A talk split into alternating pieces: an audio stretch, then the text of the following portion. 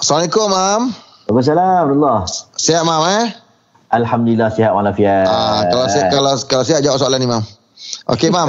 Mam, kau cakap apa, Mam, tadi, Mam? Eh, tak ada apa. Bagus. Ah, okey. saya saya hormat imam lagi tau. Okey. Mam.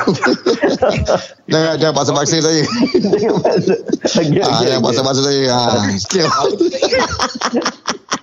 Mam. Okey, Mam, Mam.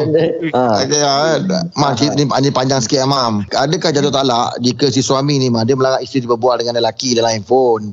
Ah, Okey. walaupun lelaki tu sebutnya kawan biasa je dengannya ah, dengan kawan Hmm. biasa isteri tu je.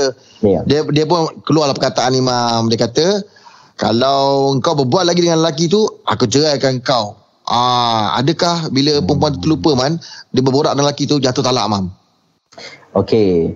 Kalaulah dia melafazkan lafaz dengan clear. Satu, lafaz tu bukan kinayah. Menggunakan lafaz yang soreh, yang jelas. Dia kata, kalaulah dia cakap dengan lelaki tu, maka aku ceraikan kau. Kan, lafaz tu clear. Tetapi, lafaz tersebut tidak berlaku on time. Lafaz tu dipanggil lafaz taklik. Taklik bermaksud, selagi mana perempuan tu tak cakap dengan lelaki tu, selagi tu tak jatuh.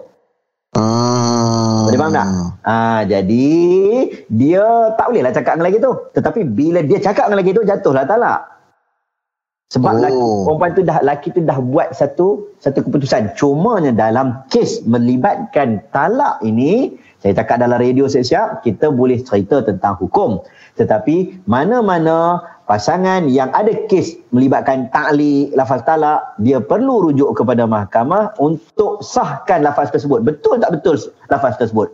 Jatuh tak jatuh? Hmm. Ha, sebab Hmm. kalau pergi mahkamah kadang dia berbeza dia punya dia punya penghakiman dia. Jadi setakat hukum dia jatuh. Tetapi kalau pergi ke mahkamah kadang-kadang insya-Allah benda tu tidak akan jatuh sebab ada pendali- pendetilan-pendetilan yang lain yang diambil kira. Jadi untuk dalam radio kita cakap macam itulah dia tidak boleh melafazkan lafaz cerai taklik iaitu lafaz cerai yang tertangguh. Bila sebut saja jatuh dengan sebab perbuatan yang telah ditangguhkan itu. Hmm. Boleh boleh faham ke? Ah, faham. Ah, bagi tak faham tak?